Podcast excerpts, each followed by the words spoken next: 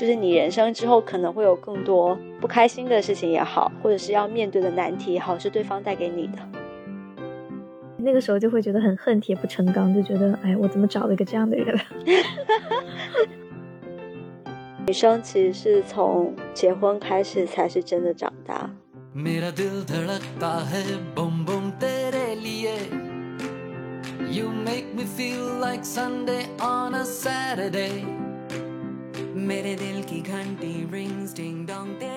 大家好，欢迎收听新期的留声机，我是梅老师。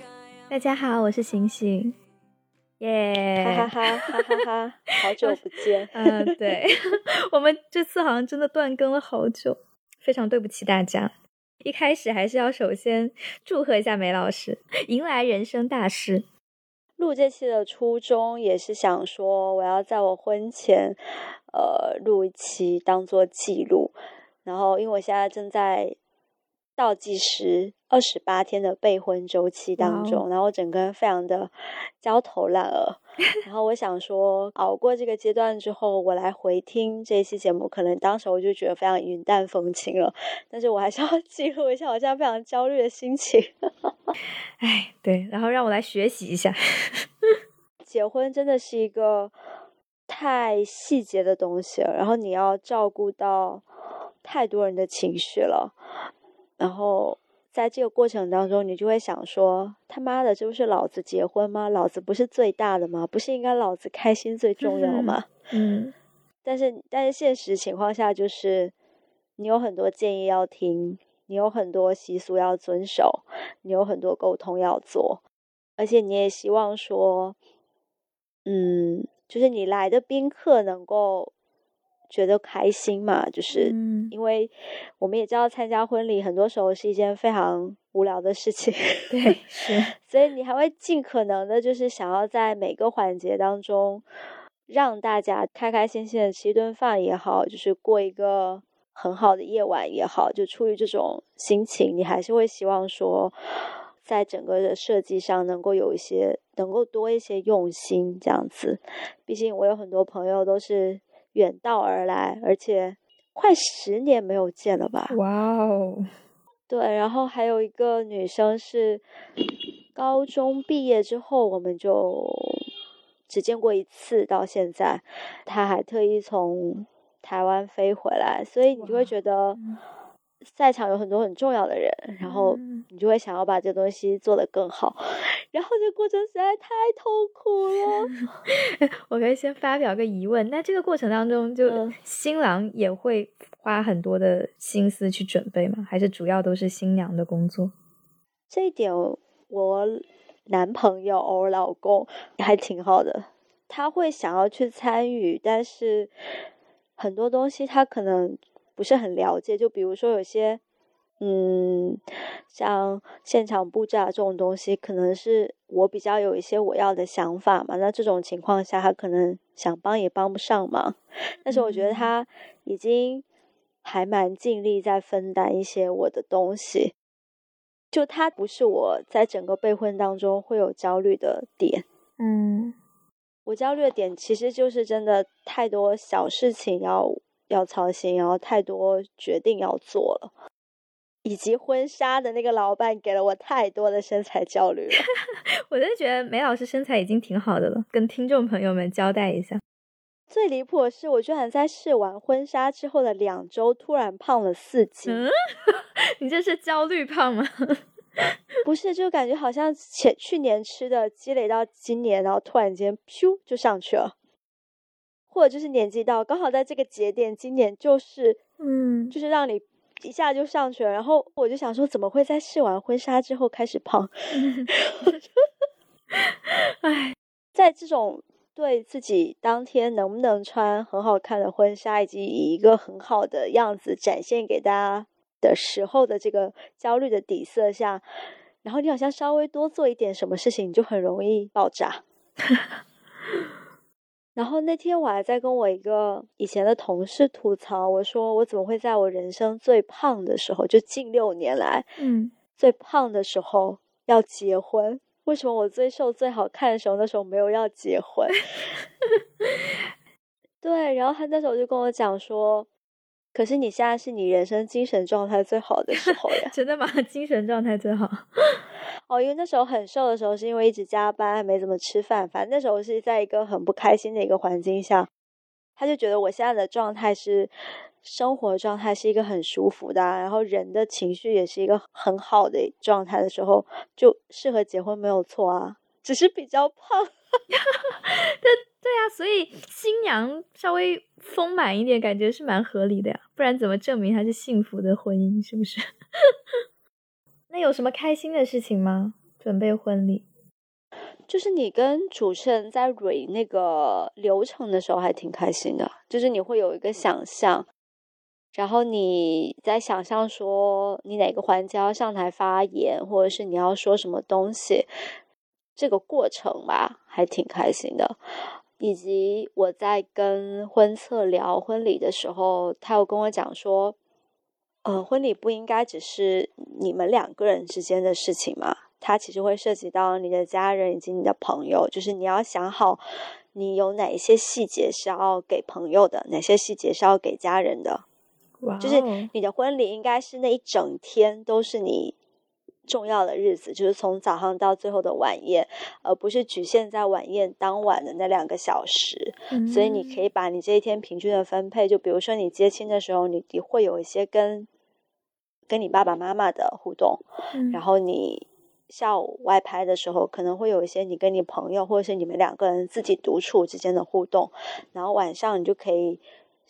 就是跟所有来宾的一个互动，就是你可以去分你每个时段要做一个什么样的事情，就会想象你跟不同的人的一种情感的连接的这个过程，还挺幸福的。就是你会回忆一下小时候的事情，然后回忆你成长的事情，你会觉得说你一直在一个很被包容或者是很被支持的环境下长大。嗯哦，哇哦！所以你真的安排了一整天吗？从早到晚？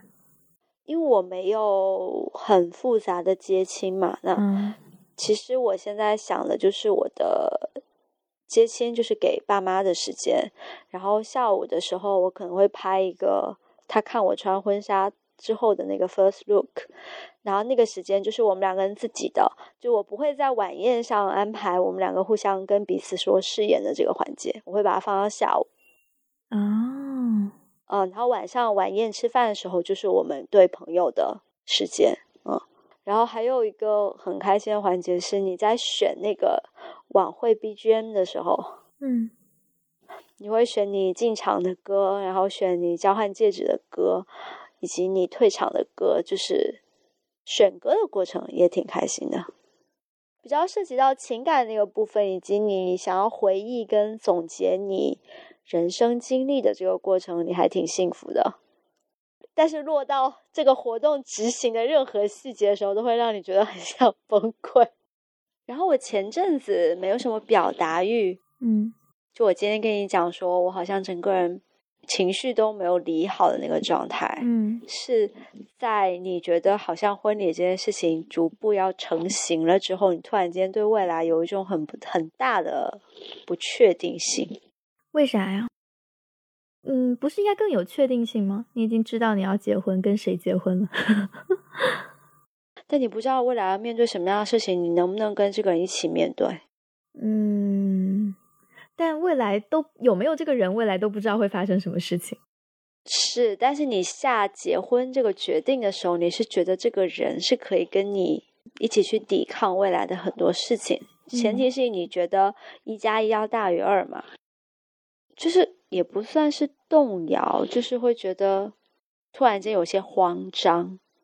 你觉得决定要结婚需要考虑哪些问题？就是，嗯，怎么说？就是结婚意味着什么？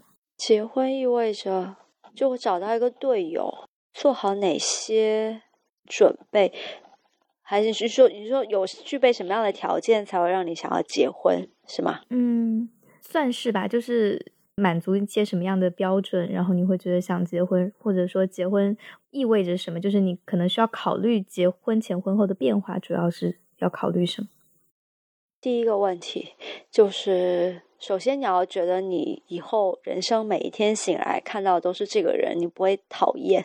嗯嗯，就是我可以每天都看到他，然后我习惯我的生活当中，嗯，有他，然后我跟他相处的这个过程我是舒服的，就是日常生活的相处是让我舒服的，然后觉得我可以跟这个人处很久的这个状态是一个前提，嗯嗯，其次是对方有担当，就是他会让你觉得说，呃，会是一个出现问题就想要去解决问题的人，然后是会跟你一起去面对困难的人。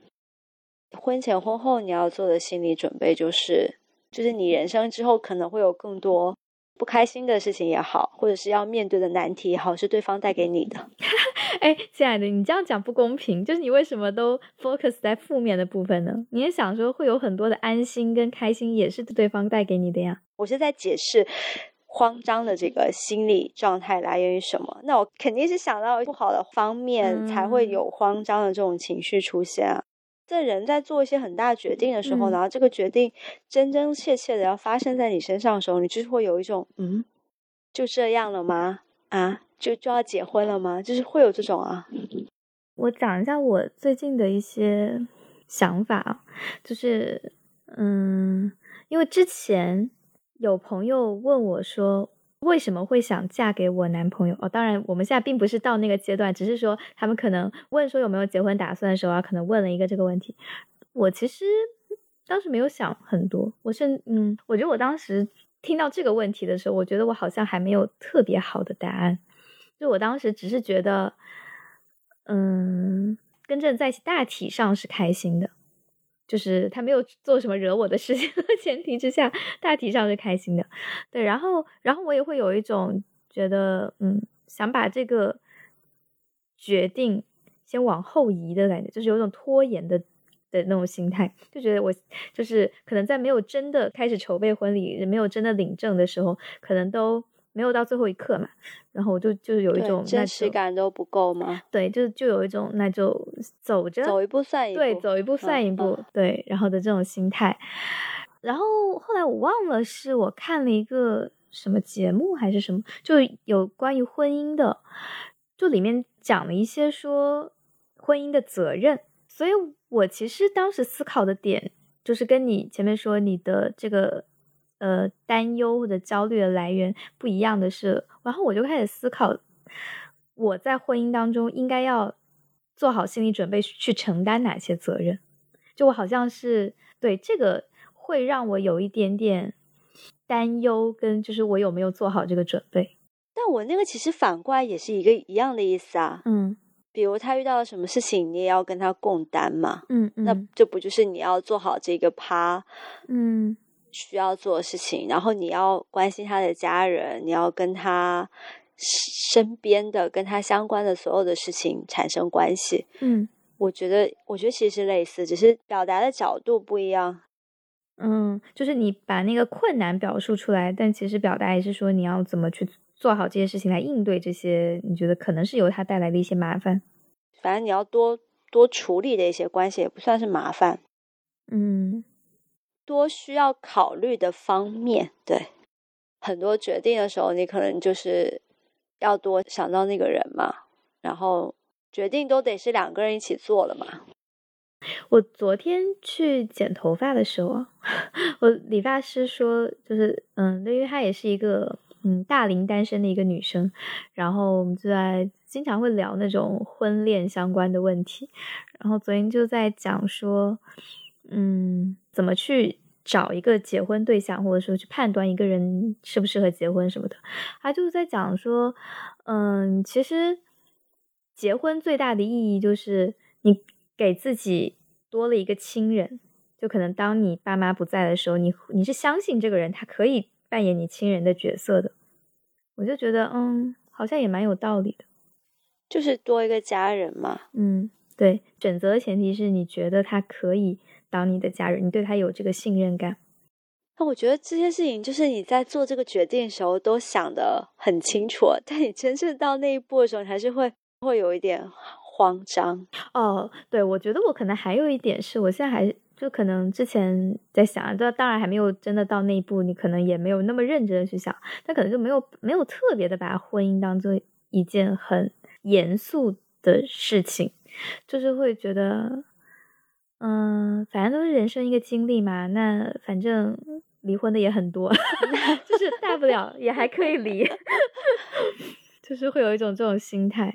我是开始在想象结婚之后的一个状态，就是你会有更多的这种生活上的琐事，以及包括你们未来肯定会有小孩啊，然后会面对很多柴米油盐的事情的时候，就他太多细小的生活事情的时候，我就会很怕这些很细小的生活的点点滴滴，然后去磨掉你一开始。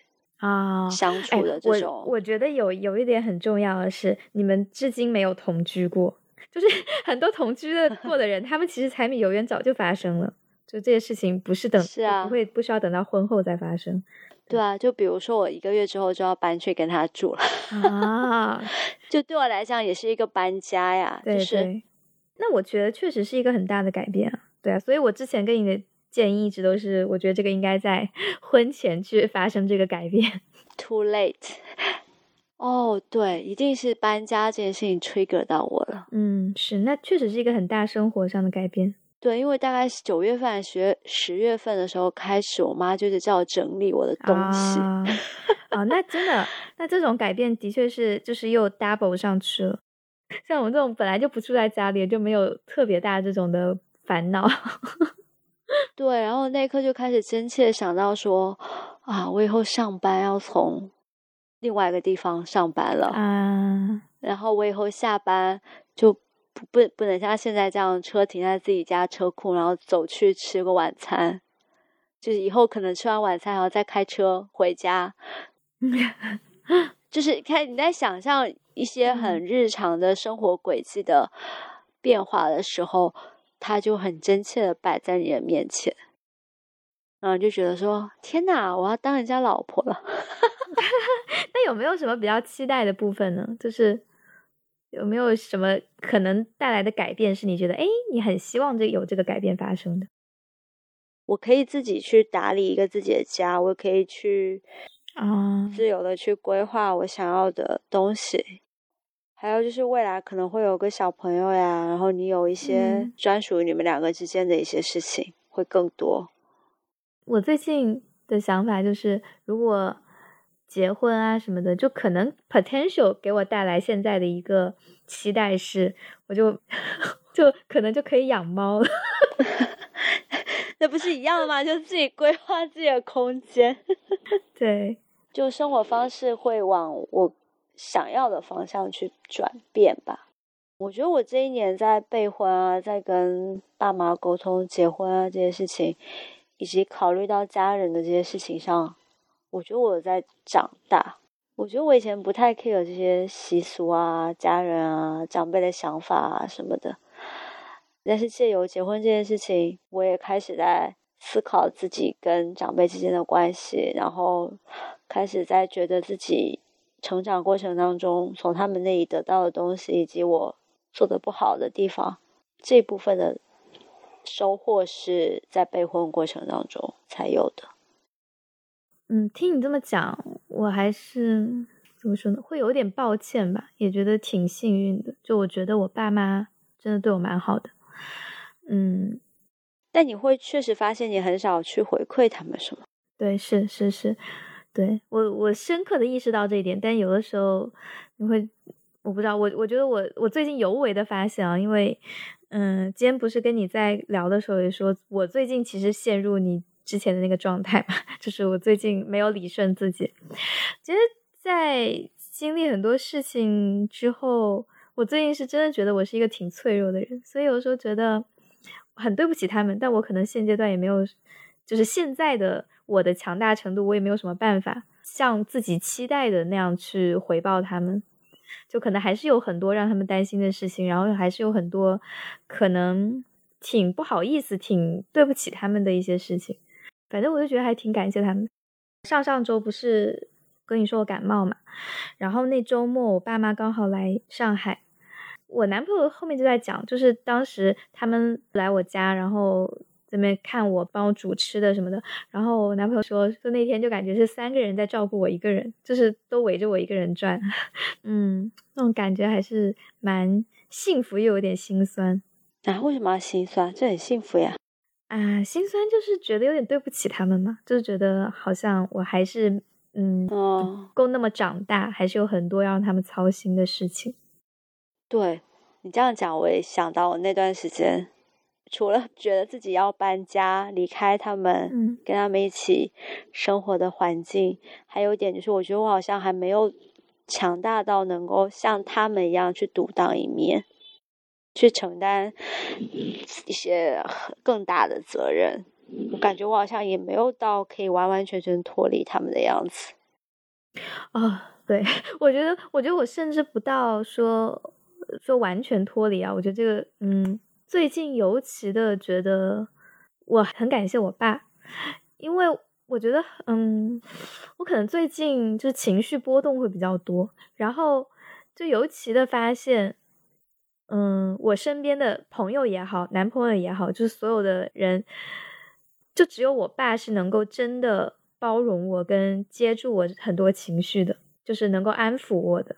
所以我当时就真的是特别的，嗯，很心酸，就觉得我很怕有一天他们不在了我会怎么样，然后也尤其的很理解跟很后悔，有没有？就是就是很理解很多女生会想要找一个像爸爸那样的男朋友，嗯，然后就哎那个时候就会觉得很恨铁不成钢，就觉得哎我怎么找了一个这样的人？对啊，你你就会很希望他是能够。嗯，拖住你的，像爸爸一样。对，你是很希望他们他在很多场景下是能够代替你爸爸的角色的，很难，只能说很难。是是是，因为爸爸对你爱更无私啊，就是他是一种很本能的，跟男朋友之间、跟老公之间那种爱还不太一样。嗯，是，就会更无条件一点，就他们就是希望你好，就是也对你没有那么高的要求什么的，从他们的角度。然后，那可能毕竟另一半他还是会有很多他自己的想法。嗯，碰上固执的人，就是两方会有不同的观点在 battle。对，对方跟你是平等的嘛，但爸爸完完全全是包着你的，就是不，其实还是不太一样的。哇，我们俩最近的心理状况还挺像的，因为我爸今年 突然间脚不舒服，然后有一天就真的摔了一跤很大，嗯，然后我刚好那天我是想去看他到底是怎么摔到的嘛，因为磕，因为手臂有磕到，还挺严重的，我就去看了一下那个监控，哇，就那个监控看着我就觉得，就今年特别明显觉得我爸老了。啊，然后我感觉他。也觉得自己老了，呃，想要我能够自己独当一面，想要让我快速成长这种愿望变得非常的强烈以及明显的传达给我的时候，嗯，我会觉得自己好像挺对不起他们的，就感觉我好像还没有到他们，至少我爸在我这个年纪的时候是完完全全是可以做到他现在想要我做到的样子嘛，嗯。但我就觉得好像自己还是被他保护的太好了。对我，我我觉得我们这一代人，哎，当然我觉得也不能去说我们这一代人，可是就是对，还还是我们成长的，我们这两个人，对，不能代表这一代发言，还是有很多很厉害的年轻人，哎，就觉得还是很对不起他们。然后今年刚好又结婚，然后我就觉得我爸老了，就两个事情。push 下，觉得好像自己真的要长大了，然后就觉得自己好像又没有可以那么长大，就，因为这种事情你可能真的只能慢慢来。你其实希望自己快一点，但这个这个也不是说自己现在希望说我立马就长大就能够多成熟的。从年纪上来讲，这个要求也不不大，但是，哎，是啦，我觉得慢慢来总会长大的吧。就是你遇到更多的事情，然后自己勇敢去解决更多的事情，总会长大的。那天我妈还跟我讲说，女生其实是从结婚开始才是真的长大。嗯，不是应该从生小孩吗？她觉得是结婚开始。